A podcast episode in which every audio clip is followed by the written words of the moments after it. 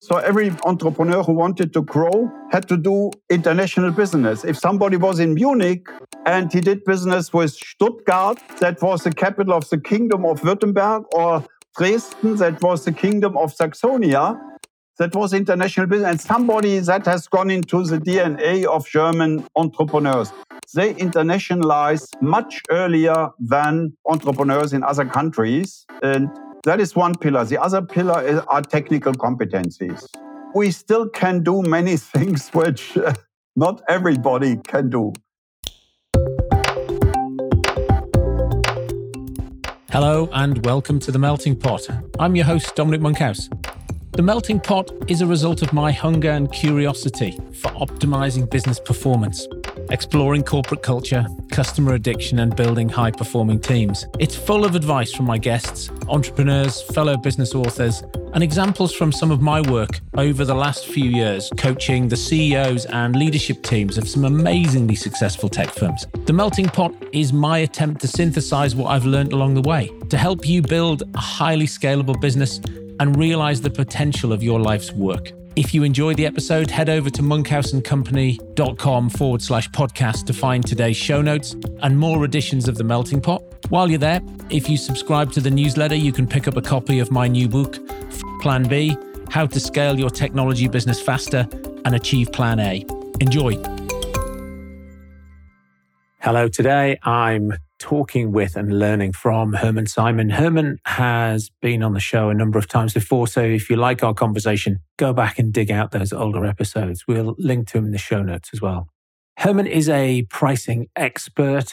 He co founded Simon Kucher and Partners, a global pricing consultancy. And in fact, the phrase price management has entered the English language as a result of his work. He was inducted into the Thinkers 50 Hall of Fame in 2019. And he's written a number of books Price Management, Hidden Champions, Confessions of a Pricing Man, Pricing Power, Hidden Champions in the Chinese Century, and his latest book, Beating Inflation. So we have a fantastic conversation. As ever, we talk about price, we talk about inflation, we talk about the difference between Germany and the UK or the EU and the UK, Brexit, the US things that Hermann has a unique perspective on. Always enjoy talking to him and getting his view of global economy, politics. Great conversation with him. I'm sure you'll enjoy it again.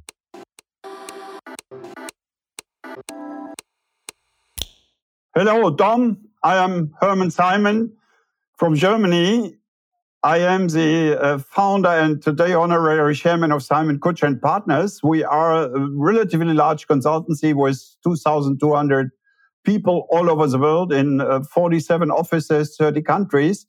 And in my first life, I was a professor for 16 years, a classical university professor. And, uh, but I always had the ambition to have an impact on practice. That's why I changed to consulting and founded Simon Kucher. Dr. Kucher was my first doctoral student. Uh, I, I, did it together with him. I, do you know what? We've spoken a number of times. I didn't realize you were a professor before. What was your professor of? Professor of Business Administration or Management Science with uh, emphasis on marketing. And my research specialty was pricing during these 16 years as university professor. How rare is that that a professor actually gets their hands dirty and does it for real rather than just the theory? It's quite frequent that professors do some consulting on the side, but retain their professorships at the university because that's uh, guaranteed income. I gave up my tenured professorship and uh, went full time into consulting. That was in 95 because I wanted to focus on, on building a global consultancy. And nobody in the academic environment understood that I could give up my public at the at Johannes Gutenberg University uh, professorship, uh, lifelong tenured position. But I never regretted that and built the number one pricing consultancy in the world. We are now the number one in pricing, yes. Fab.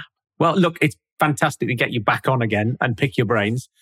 The last time you were on, the world seemed slightly different. Inflation was crazy. The banks were raising interest rates over and over again. Feels as though interest rate rises, we might be at peak.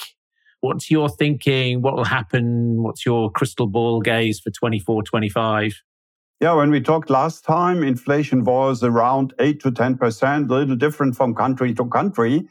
But still, in the early stage of inflation, interest rates were very low. Uh, you got a mortgage for 10 years for, for 1% or 2%. And um, inflation went on, on on on this magnitude for about a year and a year and a half, and now it has come down. But it will stay with us, us at a moderate level, not at 8 or 10%, but I expect between 4 and 6%. Why has it come down? The main driver has been uh, the, the decline of oil prices, energy prices, and of course, uh, increasing interest rates, which have dampened the demand. Now, why do I expect that it will not go uh, back to the target rate of 2%, which the central banks are, are striving for, but uh, 4 to 6%? We currently have a new wave of wage increases. Uh, in, in, Germany, where we see wage increases between 5 and 10% negotiated by the trade unions. Instance, the German railroad just increased prices by 4.9%. So I think that will be the magnitude in the coming years. So we, we still have as companies, also as consumers, to cope with inflation, maybe for the next five to, to seven years. And uh, one driver, the money supply, the volume of money injected by the central banks has not much declined, only 5 to 10% over the last year and a half. And it takes time for the central banks to bring the money supply back to a reasonable, a reasonable level. It's, it's still four or five times higher than it was 10 years ago. So there's a lot of correcting still to do. And so yes implications really for people's pricing strategy for the next certainly foreseeable future. They've gone from a point where certainly lots of our clients were they might some some of them had contracts that didn't in, that had no pricing increase built in. Some of them had pricing increases built into their contracts, but they'd never put the price up to existing customers. Many of them have found that painful, but they need to keep keep going. Yes, um, to, to really understand the situation, we should go back 20 years or so. And um, since 2000, we had a, a period of extreme price stability, an annual increase of actually less than 2%, which means for a company that you go once per year to your customer and ask for a modest price increase. Then within a very short time, the inflation rate uh, jumped to, to 10% or so. And the, the procurement costs for, for energy, for certain, uh, for, for electronic chips jumped by, by 50% or 100%. So sometimes the procurement prices doubled and that forced companies to pass on these costs. And instead of going once per year to your customer, you had to go every month or every two months. I know companies who increased their prices eight times in, in, in 2022. And that makes life for everybody very difficult mostly so for the for the salespeople. Imagine you are a salesperson, you have to go to your customer and ask every two months for a price increase of two, three, four percent. You will not be very popular there, and it has affected the, the profitability of companies, which went down, but now it's it's recovering again. But I think we should uh, stay. We have to stay alert observe uh, developments of costs of, of consumers' willingness to pay. And I have a discussion almost every day with people who complain that everything has uh, gotten so so expensive. So people really feel that uh, the, the gap between available income, disposable income, and what they have to, to spend is is narrowing. It's a tough time, and it will remain a tough time for the coming years. And so your your advice to do multiple small increases in pricing still stands. It still stands. Yeah. Yeah. to understand the changes in, in consumers' habits and willingness to pay. For instance, we did one study and found that for day to day consumables, people pay a lot of attention to price. 54% of the consumers in our study said we pay more attention to price. We switch to cheaper products, uh, to private labels, to, to unbranded products. But for holidays and vacations, only 16% said that. So it depends also very much because after three years of Corona, people want to go for, for vacation and are less price sensitive. You have to understand what is my situation? Is it more similar to the tourism industry or is it more similar to the day-to-day competition of the of the supermarket? Okay. And taking that inflation at sort of three, four, five percent over the what's your view of where we are in the economic cycle? Are you expecting growth to start again? Eurozone apparently in recession at the moment?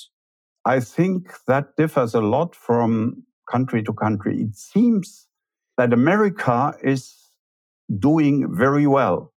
Yeah. Whereas in Germany, we have small negative growth this year. Of course, the automotive industry, which is very important in Germany, is highly affected electric cars don't sell as well as expected. New Chinese competitors come in. That is putting pressure on, on the German economy. Then we have the crisis, Ukraine, Middle East, which uh, create a lot of uncertainty. So I'm, I'm, I'm hesitant to make any forecast because nobody knows today how these uh, wars and crises will develop. Uh, how long is Putin going on? Uh, will the Ukraine prevail? Nobody knows that, and that has a long, uh, very strong effect on, on, not only on energy prices but ultimately on on everything we sell and buy. Yeah, and only only a small proportion of American GDP is export led. So much of yeah. the American economy is internal and circular. Yeah. And interestingly, I saw a thing where you know, Republicans were complaining about the aid for Ukraine. And then somebody pointed out the facts were that actually the Ukrainians were being sent old armaments and the US were buying new armaments. And so, in fact, all of the money that they're sending Ukraine was being reinvested, reinvested in, in, in, in, uh, in a, industry. Yeah, in, yeah. in the United States and leading yeah. to significant yeah. expansion in um, in the defense sector. Yeah, because even the, the stores of ammunition and similar products are depleted in the US. So they have to, to refill them, which means new investment. And if they say, uh, they send old tanks to Ukraine, they have to replace them by newer yeah. ones. So this yeah. induces also a new investment wave in public spending in, in the US. Yeah, in a different way that, than it's happening across Europe. Yeah, but in Europe, it's uh, at least Germany is the biggest contributor after the US to, to Ukraine. And we also have our, our defense budget. Uh, so they made a special budget, 100 billion euros over the next couple of years. And uh, our army is, anyway, our armed forces are not in good shape with regard to material. We just ordered uh, a bunch of F uh, 35 fighters each of them cost a billion or so. So we have a similar effect in Germany as in the US. Except you're buying F 35 fighters from the, the US. Yeah, yeah, yeah, yeah. Yeah. yeah. Okay. Yeah. Um, so what, um, there's some other pricing pressure, I guess. The, uh, it seems that people either a number of things, either artificial intelligence or remote work or outsourcing anything that an organization does to, to reduce its cost base to offset any of the lack of pricing they've been able to drive through to customers, customers are want some of that back. Customers want a share of that. Have you got some sense of what's happening in as a result of pricing pressure from artificial intelligence? If costs go down due to artificial intelligence, to more offshoring, outsourcing, etc., this uh, cost declines will be passed on not immediately, but in the mid and longer term to the consumer.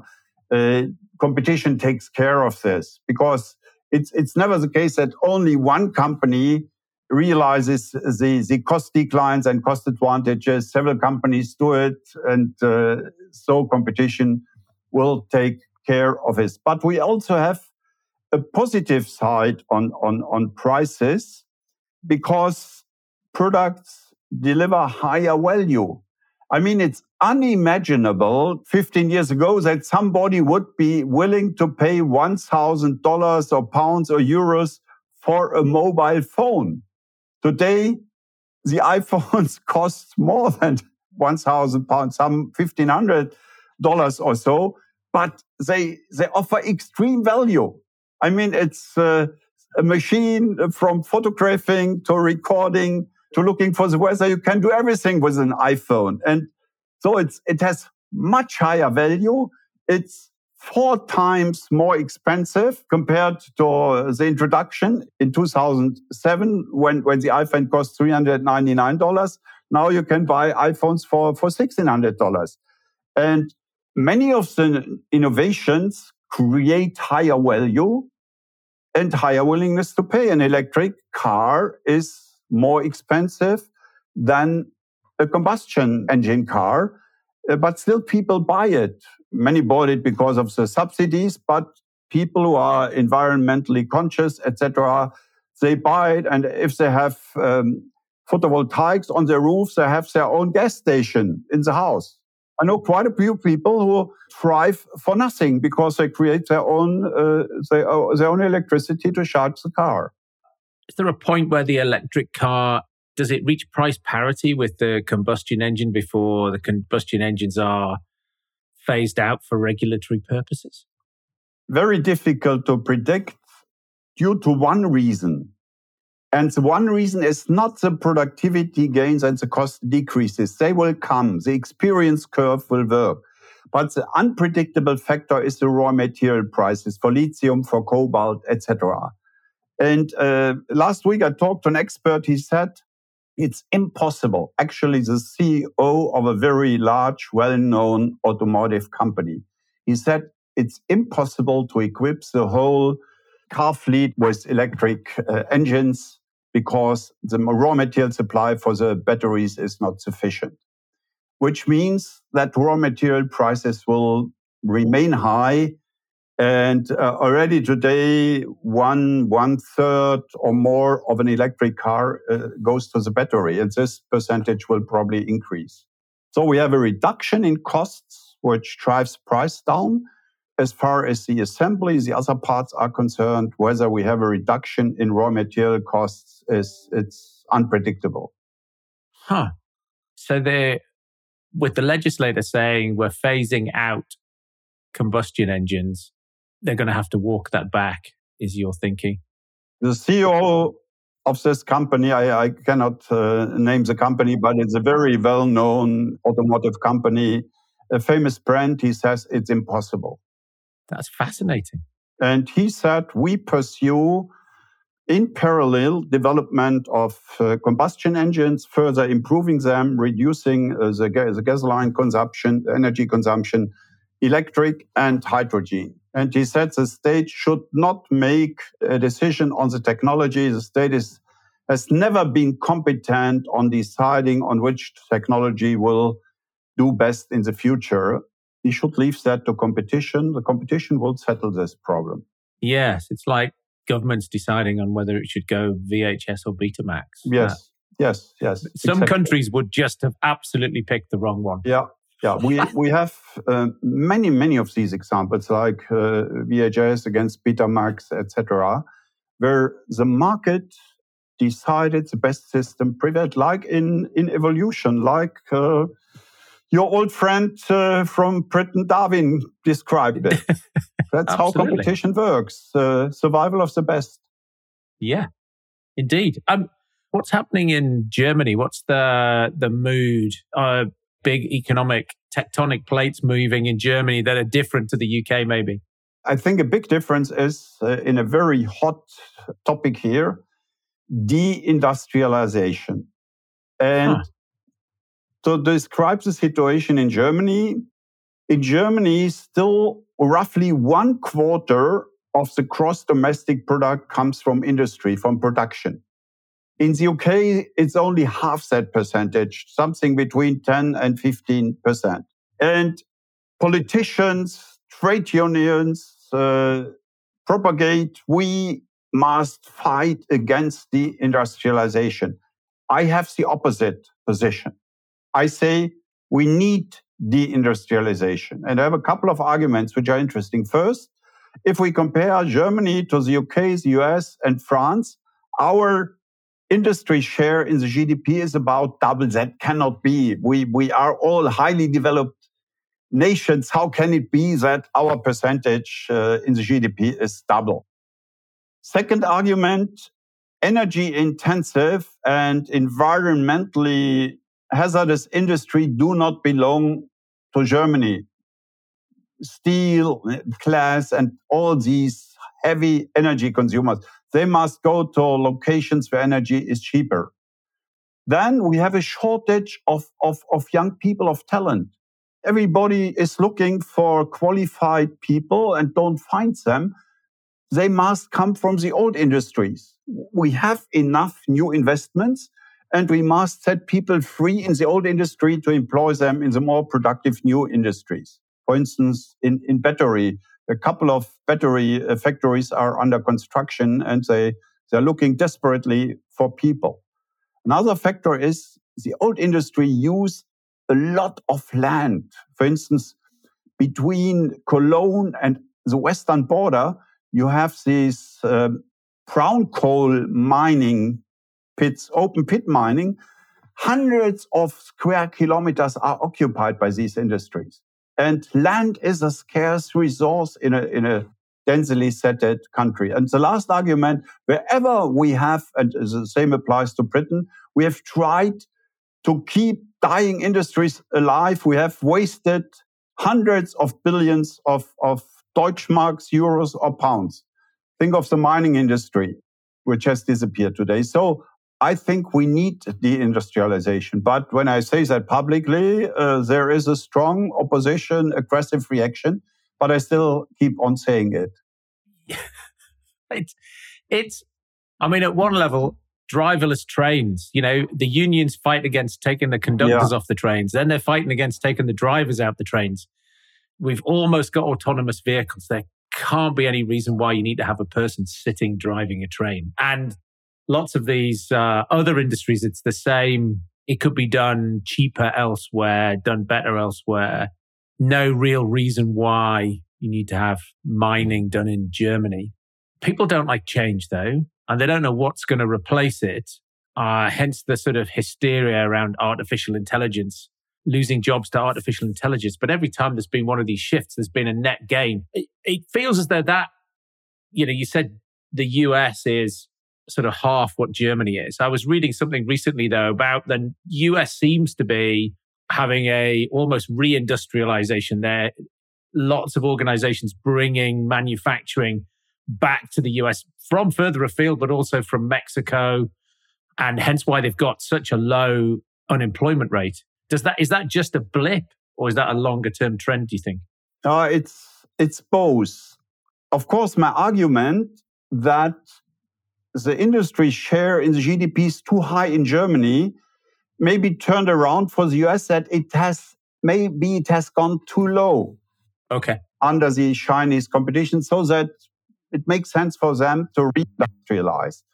But where does the reindustrialization take place? Mostly in new industries which actually do not create that many many jobs. I just had a discussion with uh, somebody from Taiwan, and uh, Taiwan Semiconductor, uh, one of the, the largest uh, chip manufacturers, they built a huge plant in, in in Texas, and most of the work is done by robots and by automation. And there, the, the, the labor cost advantage of, of low wage countries any, any longer. What you need is talent, uh, top people. And it's interesting what the CEO of Intel said, why they choose uh, Germany, Magdeburg in Eastern Germany as location for their giga plant. They invest 30 billion euros there. And he was asked, what were your criteria? And he said, number one, availability of top talent. Number two, logistics. Number three, quality of life, which includes political stability and only costs as number four. So this is a new priority or rank order which defines location attractiveness for, for very modern industries. How's Germany feeling about immigration? Because certainly in the UK, it's become a hot topic with record breaking immigration last year, mainly not because immigration's gone up, but actually emigration's gone down over the last 10 years. And so net, net it's gone up, but because fewer yeah, people are yeah, leaving. But yeah. I mean, you had uh, Angela Merkel's open borders for a while. How do you see this playing out with access to talent? The sentiment towards immigration is similar here to the UK. But we have one, one difference. We have this new uh, right uh, extreme party Alternative for Germany, Alternative für Deutschland, which is especially in, in Germany gaining 20, 25, 30% of the vote. Actually, next year, there are a couple of elections in three states in Eastern Germany, and these extreme right may come out as the strongest party. So uh, we are very concerned about that. The consequence is we have to contain immigration. It's uh, too much. On the other hand, we need immigration, but we need the right immigration. And we mostly had in the recent years, also under Angela Merkel, we had lots of unqualified people coming in. Uh, sometimes people are not even able to read and write. And we need qualified immigration. But that's very difficult to, to control. And we have one big disadvantage compared to the UK or the US people in India and elsewhere don't speak German. They speak English, so they can start immediately when they work in, in the UK. But here they have to go for a year or so through language courses.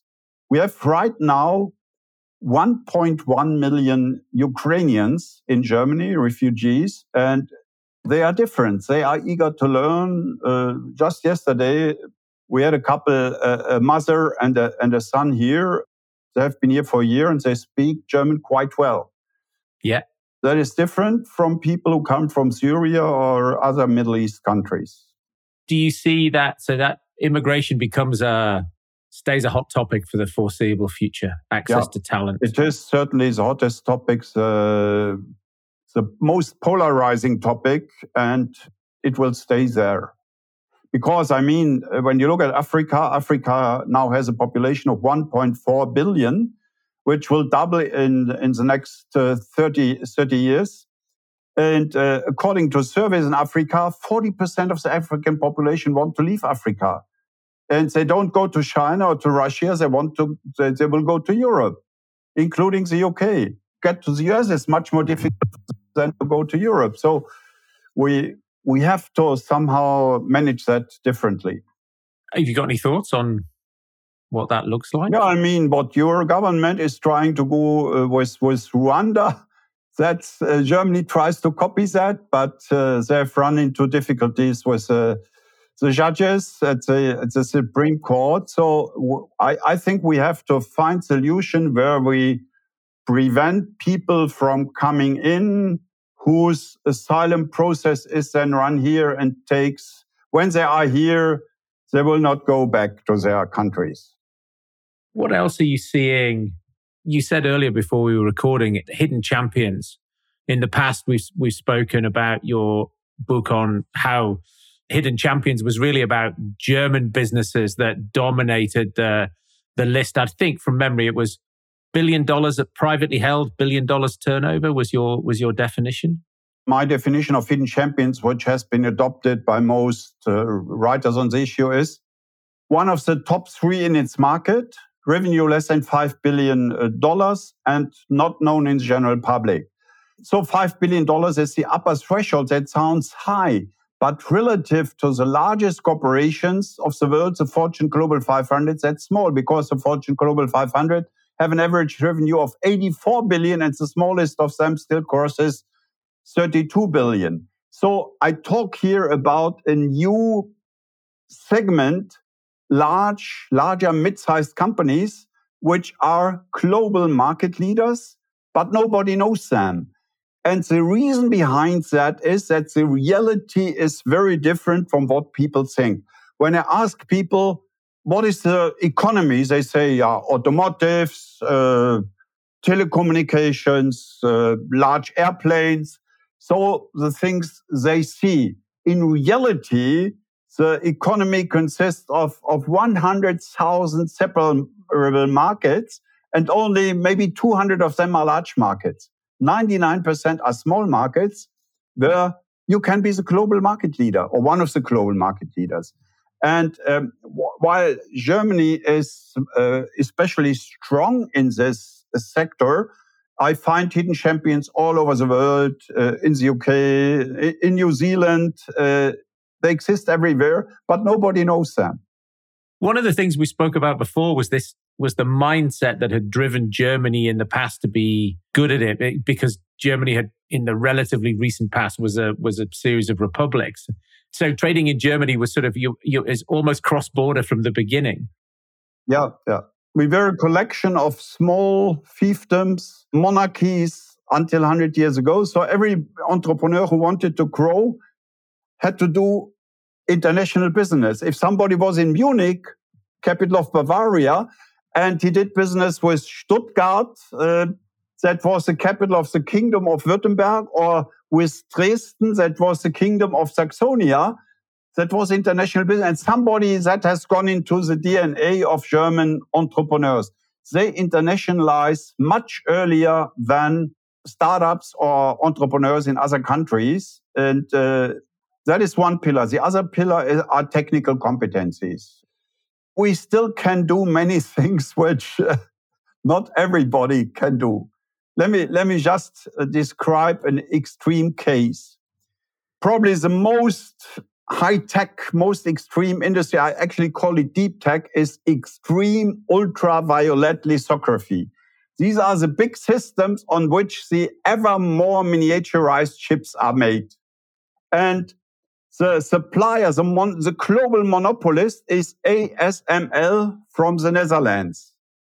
And the two key players in, I call this an ecosystem, are Trumpf with the laser. This laser shoots 50,000 tin drops per second on the ship.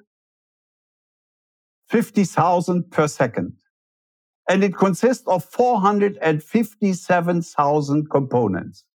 The laser is less complex than the optical system of Carl Zeiss. This system reduces the distance from 193 to 13 nanometers. Nano is one billionth of a, of a meter. And it puts, I hope you sit, but you stand, it puts 56 billion transistors on the surface of your fingernail, of your thumbnail. 56 billion. And it took 22 years to develop this system. It, it, it consists of a number of mirrors. If you would extend one mirror to the size of Germany, the deviation would be one millimeter. That's not rocket science. That's far beyond rocket science. That's that's fabulous. These technical competences, for instance, I, I just visited a company in, in Eastern Germany. They sort seeds. When you have seeds, there are good seeds who grow and bad seeds who do not grow.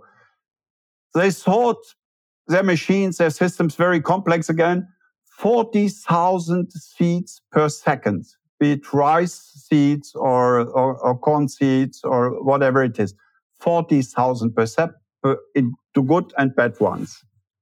And I could give you dozens of these crazy examples. They, it, it it's funny because I remember reading a book as a kid called How the World Works. Yeah, and, and most right, and most most of the things, you know, like a toaster, how does it work? Or yeah, you know, but yeah. we're now into the realms of these things that are beyond imagination and are difficult to even understand, conceptualize yeah. how they work. Yeah, it's even earlier. We we have no idea that somebody needs machines to sort forty thousand seeds a second. Yes, and we have no idea that on, on the surface of your thumbnail there are 56 billion transistors. We cannot imagine it. But these people do it. What what do they get used for? Yeah, it, it, these are the chips eh, which are in the smartphone, in, in each car, or um, Apple smartphone. Guess how many suppliers Apple has in Germany? 10. 767. Huh and you don't know any, any of that. For instance, one supplier sells 19 different clues adhesives to them for the smartphone. And there are a couple of these suppliers who sell adhesives, clues to Apple. Once 19 different. You couldn't imagine it would be possible or even required to have 19 different glues we, in one we, phone. We have yeah. no idea how complex modern value chains are, how many stages and uh, finesses are there. Fascinating. And do you think the Germany is producing as many hidden champions now as it was in the past? Yes, we have waves. Uh, when I look at the the waves of, of uh, new hidden champions, we had a big wave before the First World War. And many of these companies are actually older than 100 years. Then we had a second wave after the Second World War. And in, in the last 20 years, we also have a, a new wave, which is mostly in energy, also now in sustainable uh, materials, new technologies. We have a few in digitalization, etc., but too few in digitalization. And um, there I should maybe say a word about where I see the role of Europe. Europe will not play a role in mass digitalization.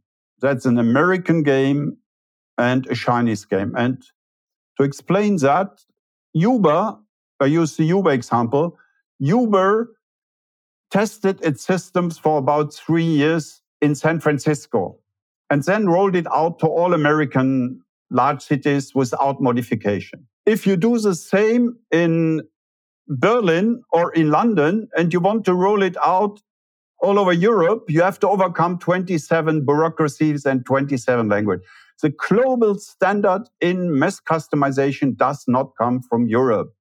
We should rather focus on B2B processes, so rather on niche markets, not on the large uh, markets. And I think the bottleneck is not in our know-how, but it's in our ability or non-ability to set the global standard.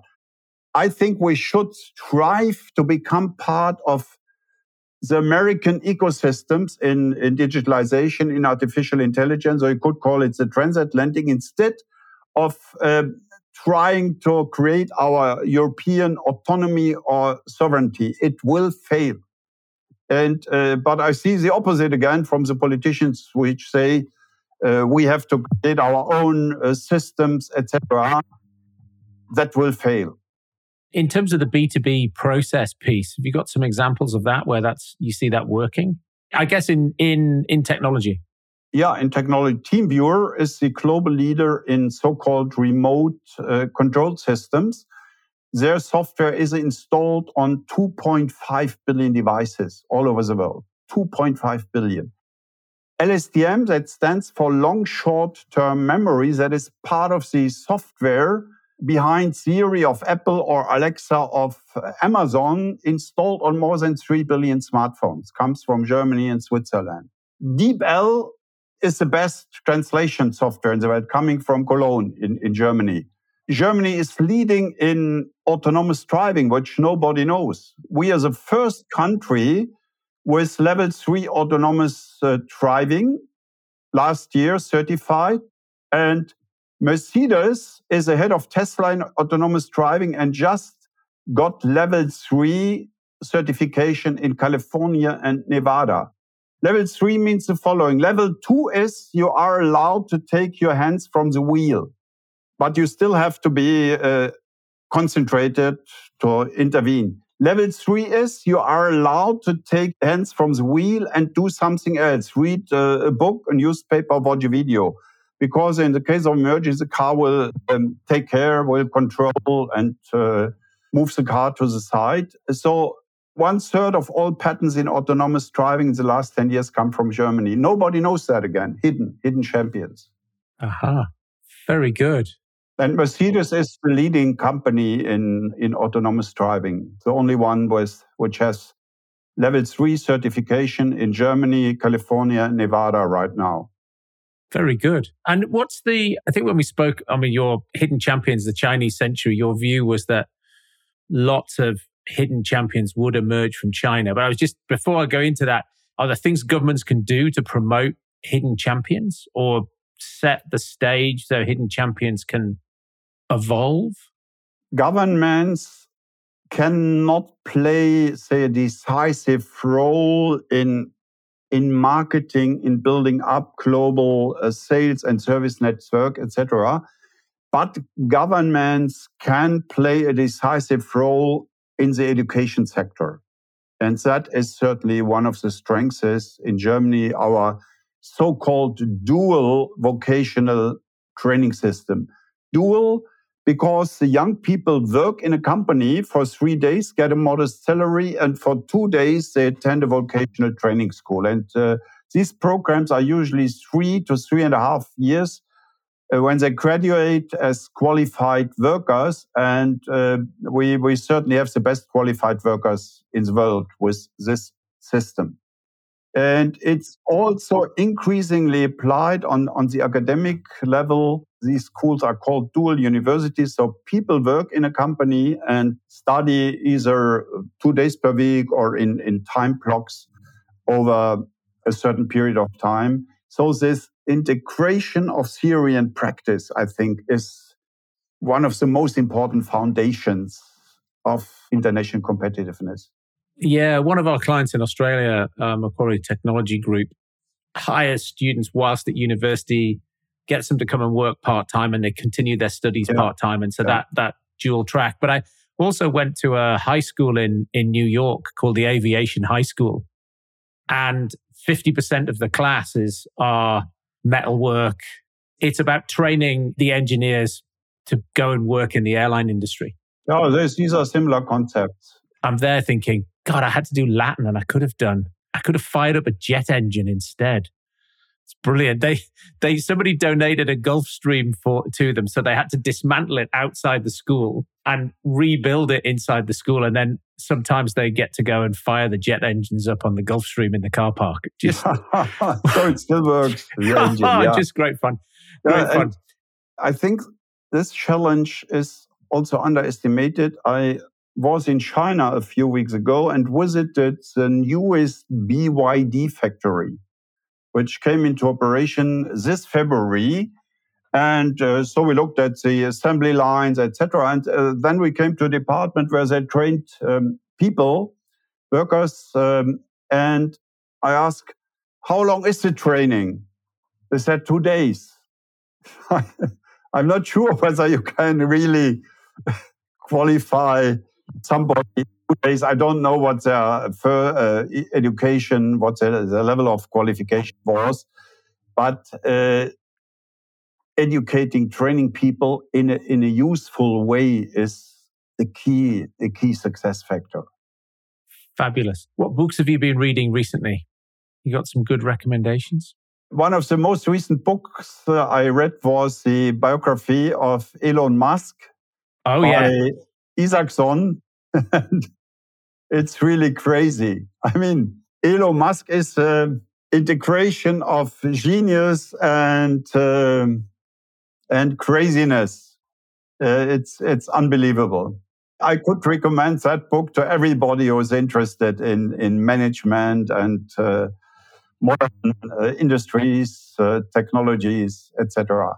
I enjoyed it. I enjoyed it immensely. I, I was left thinking, you know, sometimes you read books, biographies, and, and there's a sense of, I don't know, I was going to say envy. That's not what I mean. But, you know, it, it might be nice to be them, right? Whereas in the, in his case, I was left thinking he's a very troubled soul and I'm, I'm delighted I'm not him. He must, you know, wakes up every morning and there's a sense of, I don't know, some sense that I, I'm happy that he has and I don't.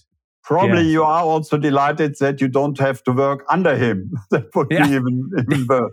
Right now, I am also reading another interesting book.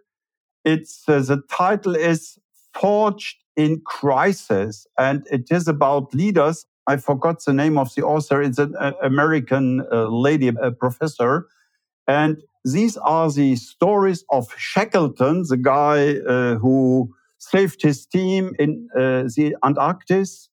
Lincoln, now it's about Bonhoeffer was killed, a, uh, a, Protestant minister was killed by the, the Nazis in, in Germany.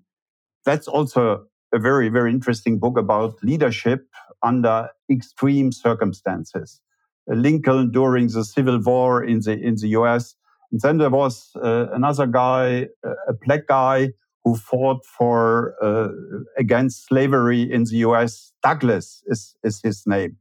So very different leaders, and uh, the, the, chapters are like like biographies of these ah, people, okay. but under the perspective of, of leadership. Very very enlightening. Fantastic. Forged in Crisis is the title. Fabulous. I will. The Elon Musk one I've read, but Forged in Crisis I will go and acquire straight away. Thank you very much indeed for coming on. Have you got any final thoughts for people? Something that they should be doing tomorrow as they listen to this? To parents, listen to what I said about education. The opportunities are good, but the challenges are also very high. So help your children that they get a good education. To businesses, don't be too much affected by the current pessimism. I think the, the stock market who recovered in the last couple of months is, is a good indicator for next year. So I'm optimistic that uh, things will get better and some of the crisis will hopefully disappear. I cannot make a prediction, as I said, on Ukraine or uh, Middle East. I have some positive signals from China. I think that's very interesting. Xi Jinping met uh, Biden and also American uh, entrepreneurs and managers. They gave up the visa for for uh, the, the, uh, need to have visa for several European countries. They gave up the boycott against uh, Lithuania. It was so there are some positive signs, and I think if this crisis between China and uh, and the US can be brought down a little, some pressure uh, taken out, that, that would be very useful, helpful for the global economy. Fantastic. Hermann. thank you very much indeed for your time again. I enjoyed it as ever. Yeah, thank you. And uh, Merry Christmas. All the best for the new year.